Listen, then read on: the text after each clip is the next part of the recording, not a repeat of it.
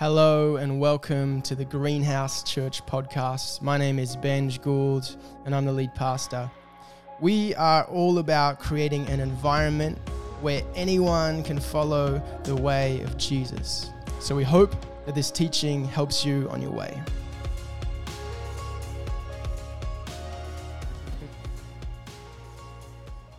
Good morning, everyone. You're looking lovely this morning. Uh, raise of hands if you have moved house in the last 10 years. Who's moved house? That's a, that's a good that's a good portion of that's like 90% of the people. Uh, what if you've moved house in the last five years? Okay, same same people. Uh, last year, 12 months. Yeah, that's a good. That's a good. We're about to move, or we've moved in the last 12 months. and We're about to move again. Um, for most of human history, that would not have been the case. For most of human history, you would grow up where you were born and you would stay there. And you would grow up with the same people. Your neighbors would be the same people that grew up in the neighborhood as well. And because of that, where you lived had a huge impact on who you were. It impacted your, your community, who you knew. It impacted your mental health. We know that community has a huge impact on our anxiety and our depression. Um, for most of human history, we did not move around like we do. And that is just a reality of our, our life and our world. We move around all the time. We just, we just move. And there's nothing sinful or wrong about moving, but I wonder if it is causing a problem in our culture and in our community. Um, this transience, I think, is a major contributing factor to the higher rates of mental health and loneliness and anxiety. And we know that community is a huge factor in human flourishing. And so when we move around a lot, we, uh, our, our, our, community becomes weaker. We, those ties that we have with our neighborhood, the ties that we have to place, become weaker. Um, Jay Pathak, he wrote a book called The Art of Neighboring. He said this He says, The majority of social issues our community is facing would be eliminated or drastically reduced if we could just work out how to be a community of great neighbors. And I wonder when Jesus told us to love our neighbors as ourselves, if he actually intended for us to love our actual neighbors as we do ourselves. And sometimes it's easy to kind of universalize that, that idea, which is what Jesus want, wanted. He told the story of the Good Samaritan. It was about anyone that you come across, you owe to be a good neighbor to. But I wonder, like, if we've made that idea so broad that we're to love our neighbors, that we forget to love our actual neighbors. And I wonder what it would mean, what it would look like if we had a community of people, a church full of people that were actually committed to loving the people that live next door to us. I think um, the way to change our world is to change our nation. And the way to change our nation is to change our city or our region. And the way to change our city or region is to change our neighborhoods. And the way to change our neighborhoods is to love our neighbors, love the people that are literally next door to us. We are in a series uh, called restoration. This is a big part of our vision. We follow the way of Jesus into the restoration of our neighborhoods. I want to talk about this, this idea of placemaking. That there is a role in us, for us, as followers of Jesus to be committed to a place, to be committed to a people. There's nothing sinful about moving at all, and it's fine for us to move. I'm about to move as well. But often, even when we move, uh, we're called to a place. We're moving to a place with actual people and a street that has a culture and people that live either side of us. Um, Carmen will hate me saying this, but Carmen, I get to work with Carmen. I don't know if she, I did see her here. She's around. Oh, there she is, right there. Tristan and Carmen and Ruben. Uh, happy birthday, Ruben. And um, Carmen oversees our, our clam, our kind of this, this building, and it being a gift to our neighborhood. And she does this neighboring thing really, really well. Like you, you, will notice. So she's made really good friends with a neighbor. We had good friends, we are good friends with them already, but she just took it to another level. They collaborate, they work together on the community garden. Her kids come over to kids' church. A couple of weeks ago, if you were around, I think it was in our 1030, there was an ambulance out the front there's a little situation going on. And the kids uh, ran over here, and I found, I saw them. They were sitting with Carmen because it's like a safe place. She's a great neighbor to them. She doesn't do that here, but she does it in her own little like row of units as well. Um, there are Alex and Kayla, I don't know if they're here. Alex and Kayla and Athena um, moved into their row of units from Canberra. Didn't really know anyone, not really any connection with church. They got friends with them, invited them to church. And recently they got married, which was awesome. They had a little elopement. Um, I got to take the wedding because of connections with Carmen.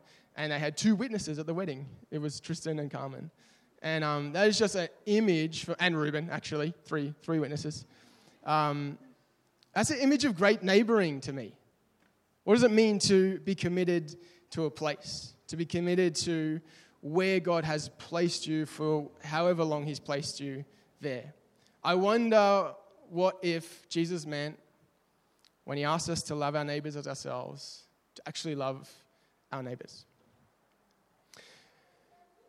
We can see this idea of placemaking, and Steve's going to throw this um, slide up. Right in the garden, all through Scripture, there's this idea that um, we are committed to a place. In the garden, uh, Genesis 1 and 2, God creates the heavens and the earth, and He creates the Garden of Eden, has this very specific place. There's, there's rivers and there's kind of geographic boundary markers. And Adam and Eve were called to tend the place. That was their, their role, to garden, to rule it, to bring the best out of it, to cultivate it. Um, the story goes that there was one tree that God told Adam and Eve not to eat from, the tree of knowledge of good and evil. They chose to eat from the tree of knowledge of good and evil, take knowing good and evil into their own hands, redefining what it is on their own terms rather than God's terms.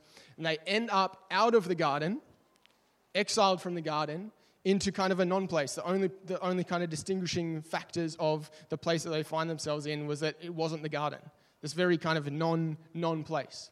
And then the story goes on, and God calls Abraham, Abram, who turns into Abraham. He says, I'm going to make you a father of nations. Your, your descendants are going to be numerous as the stars in the sky.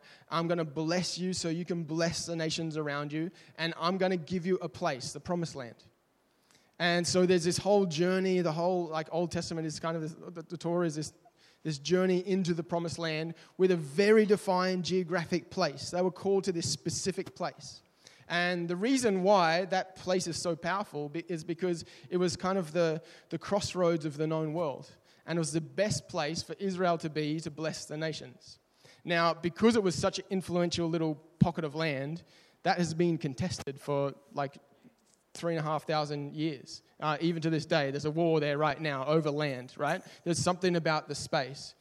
And the story goes that Israel actually weren't committed to being great neighbors uh, they weren't blessing the nations around them. And so God comes and he exiles them. He takes them away from place into Babylon, into exile. Uh, so they get taken from their homes. The temple gets leveled. They get dragged out of everything they know into this kind of foreign land and this non place again. And then we have Jeremiah, who is a prophet. He comes along. And Jeremiah 29, he's speaking to these people that are exiled so they, they've gone through this whole thing garden, non place, to the promised land, a place, to exile, non place. And this is what God speaks to Israel in the midst of them being not in their homeland, just wherever they find themselves. It says this uh, Jeremiah 29, verse 4. This is what the Lord of heaven's armies, the God of Israel, says to all the captives he is exiled to Babylon from Jerusalem. This is counterintuitive. Build homes and plan to stay. Plant gardens and eat the food they produce. So, in this kind of non place which Israel find themselves, the word from God is to build homes and plan to stay. Even in the place that isn't your own. Build homes, plan to stay. Plant gardens. This is very intentional imagery back to Eden. You're meant to, like, you find yourselves not in Eden anymore, you're exiled, but you are to cultivate the world around you to bring Eden here on earth. Plant gardens, eat the food that they produce, marry and have children, and find spouses for them so they may have many grandchildren, multiply. This is coming back to the call that humans got right at the beginning be fruitful and multiply, be plant gardens and have kids. Do not dwindle away. And work for the peace and prosperity of the city where I sent you.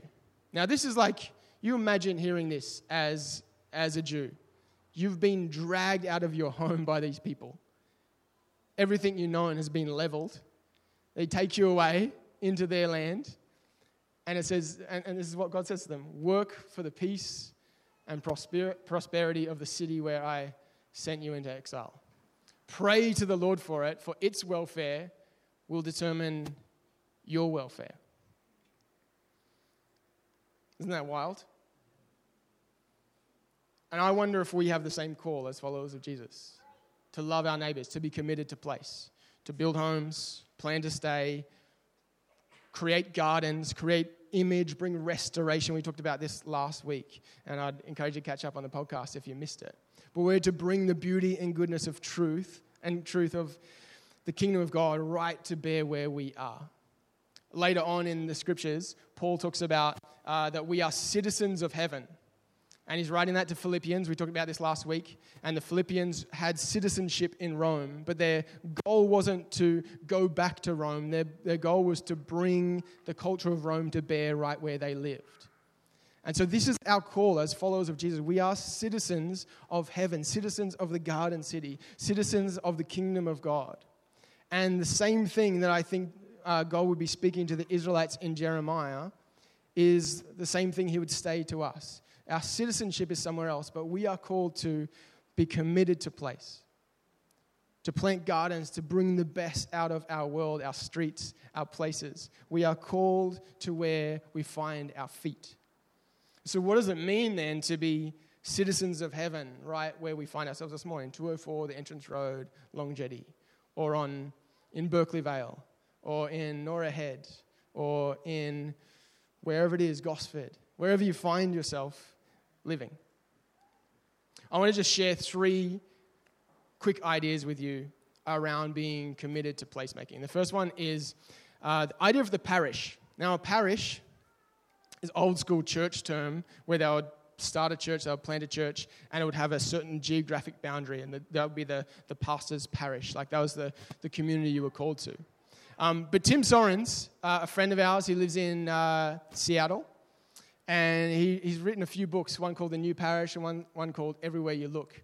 And he talks about this idea of, of being committed to place. He says, Your parish, everyone has a parish. We all have a parish.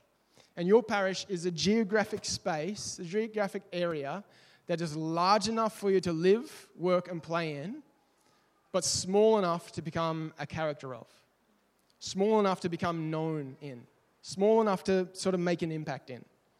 I wonder if you can just like picture you, kind of your parish right now. It might look strange. The goal isn't for it to look all neat. It might have a few different clumps of where you work and where you stay. But what is the places the spaces that you find yourself in that God has called you to, that God has you placed in. And how can you get that small enough so that you can actually make an impact? You can become a character of. And I think there is something about just this idea of taking ownership, taking responsibility for your parish, taking responsibility for where God has placed you, where your home is, where your work is. You belong where you live. And some of us need to hear that that you actually belong in the street that you live and you have authority to make it better. You actually have the authority to uh, change the culture of where you live. You are not just a consumer of the neighborhood that you live in, you are a contributor, you are an architect of it. A couple of years ago, I got to, um, I was part of a little uh, podcast project where we interviewed um, church planters and leaders and thinkers from around the world. And we interviewed this one guy, his name's Nigel Cottle and he lives in a little town, a little suburb of Auckland in New Zealand uh, called Morningside. And he planted a church there, and he said that Morningside, when they first went there, was a non place. Like, no one wanted to be there. There was no cafes there. In fact, um, anyone who lived there, they didn't even write Morningside on their address. They would write like one of the neighboring suburbs around because no one wanted to live there. There was nothing there. And so, as part of this church plant, they said, let's make it a place where we just want to live. Let's kind of do this placemaking thing. And so, they started a little cafe in a back street. And it slowly got popular. They started sort of meeting the locals. And he said he became the unofficial pastor of Morningside for everyone coming in. The cafe got a little bit bigger. They got another premise. It got a little bit bigger. And in fact, today it's the largest cafe in New Zealand Uh, it just got voted uh, last year, I think, the best cafe in New Zealand. Um, like really top notch, like good cafe culture. They started another cafe in the neighborhood called Kind, and then they started a cidery, like a brewing apple cider. Um, and they source the apples for the apple cider from the neighborhood. They would plant apple trees in people's backyards. It's like this crowdsourced thing from the neighborhood. Um, and they're involved in social housing. They run these street parties where they feed a thousand people. During COVID, they couldn't do that, so they um, made up meals and sent it to 100 houses so that they could invite their neighbors around. And I love that idea. There's, it's a little church plant. There's 40 people in the church, but it's had an incredible, incredibly outsized impact on, on the neighborhood. I love that. What would it look like for you to think creatively about the place that God has placed you, the parish that you're in? You know, collectively we get to do that. You know, part of this building is that our, our community garden out the front. This wants to be a gift to our community, but I think we can dream bigger and think about social housing and business and social enterprise and space. Like, what are we doing to create space and serve our neighbors, to love our neighbors? But you can think creatively about this, you know, individually or as a family as well. How are you contributing to the flourishing of your street or your parish or your neighborhood? Maybe you're a commuter. You know, maybe you catch the train and you can become the, I don't know, the, the chaplain of your train. I don't know what it is. Maybe you can throw a street party. I'm not sure. But Tim Soren says this he says, the best churches are not innovative because of their strategy, but it's because they're gripped by what God is doing in their specific place.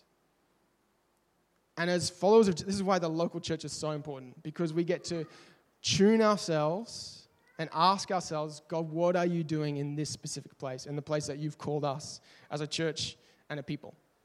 So, number one is define your parish. The second thing you can do is you can prayer walk. Now, this is something that actually rocked my world a couple of years ago.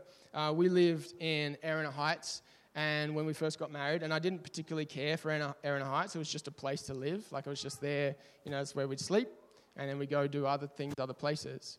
But I got really convicted about um, praying for the, the houses around me. So I'd go for these prayer walks down Serpentine Avenue and I'd pray for all the houses. And it was crazy what that did in my heart just to shift my, my disposition to the place that I actually lived and to pray for the houses. It turned out actually that Mel's boss lived in one of those houses later on and she's received heaps of favor from that boss. And I wonder if there's a connection there. But there is something about place. You know, um, Sam Petrusma and I, we, we knew each other before we knew each other because we both walk a lot in Long Jetty. And like, I didn't know him. He just walks, you know, he, he works down there. I would walk to work or walk to different places. And it's crazy what it is, just like as soon as we walked in, was like, oh, I, I know you. You know, like there's this, like, he's a character of the neighborhood. And I love that. Like, we get to become characters of the places that we live. And so, um, this prayer walking idea, obviously, when we planted here, one of my goals was to pray for every single house in Long Jetty. And so if you live in Long Jetty, ever lived in Long Jetty, I've prayed for your house, which is 3,506 houses, by the way. Um, but there's power in just walking. There's something about walking a place. The Jews talked about a sixth sense, that, you know, we have five senses, but the sixth sense is to walk through a place barefoot. You actually feel the place.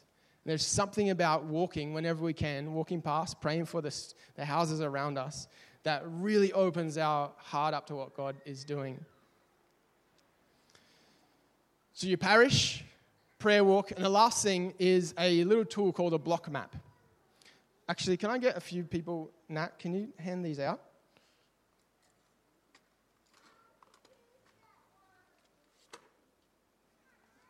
Thank you, thank you. There's some pens, yeah. Just one per family will be good.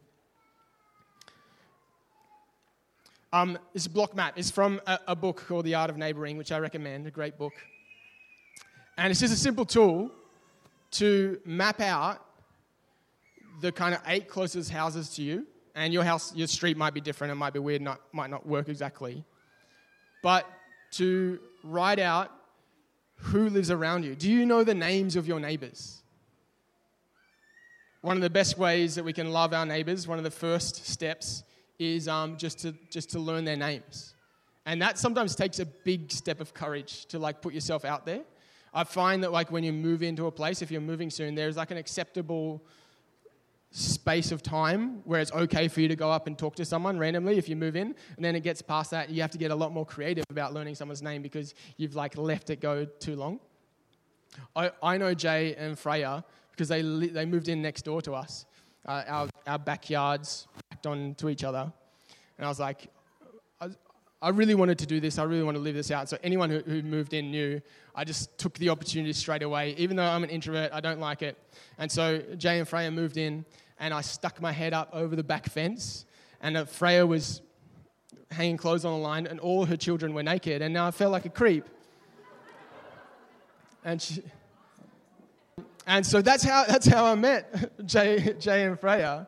Um, and sometimes it just takes that like little step, like stepping into the awkwardness to, to learn someone's name. Um, on that block map, you can write someone's name, and then the next question I think is something you know about them, maybe what they do for work or anything you know. But then the third layer is what are their hopes or fears or dreams? Like, have you got to that layer with your neighbors? Um, we had on the other side of us when we lived in Stella Street, we had neighbors who, um, their name were Lyndon and Kate. And by all accounts, they were pretty terrible neighbors. Like, they would party all night. You know, like Lyndon was very into EDM and, and drugs until he's new. And sometimes I'd get up in the morning and Lyndon would still be outside drinking. Um, but it's crazy what relationship does to change that. Normally, that would be like just a huge pain point in the street. But as soon as you begin to know someone and, and learn what's going on in their life, and um, we became really good friends. And one night, they were, they were quite a bit younger than us. But one night, I don't know, it was late at night, and Lyndon comes knocking on the door. And he had a friend with him, and he said, My friend's going through a really tough time. So I don't know what to do, but I know you're a pastor and you'd know what to do, which is not true. I didn't know what to do, but I got to, I got to sit in the gutter with this young guy that I'd never met before and listen to him and pray for him. And there are opportunities like that everywhere around us. Now, this is not about making your neighbors a pet project. Like, people are not projects, and there's no end game we're trying to lead people to. Our goal as followers of Jesus is what Jesus taught love your neighbors.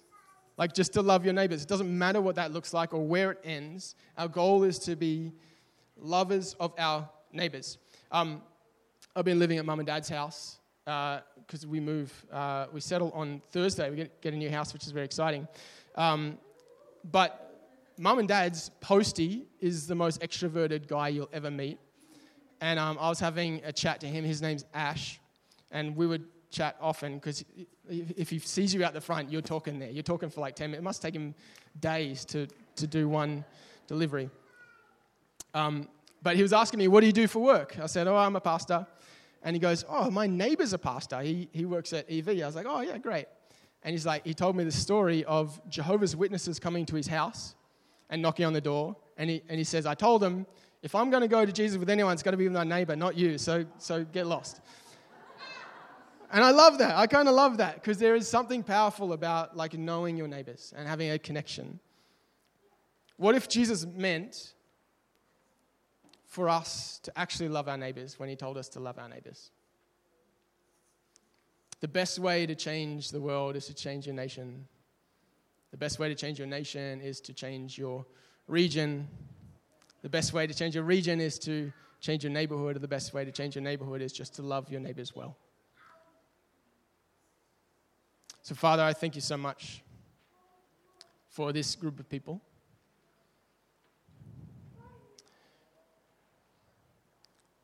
And I thank you for the opportunity that is ahead for each of us to love our neighbors. And God, we thank you that one of the ways that you bring restoration is through people, is through loving people well. And that we get to partner with you in that way. God, I thank you that the place that we find ourselves right now is the place that we're called to right now.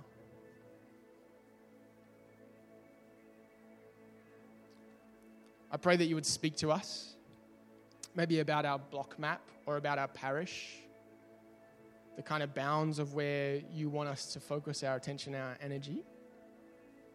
And I pray that you would just give us one small step.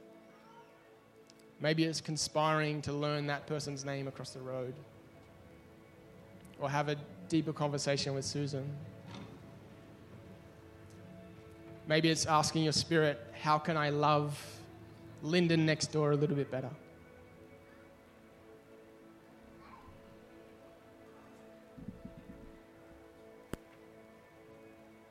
Thank you for the place that you've called us. Thank you for the place where we find our feet. May you use that simple thing of where our house is located as a way of bringing restoration to your world. May we be conduits of your truth and beauty and goodness. May we follow in your footsteps, Jesus. May we follow you and love our neighbors. In your name, amen.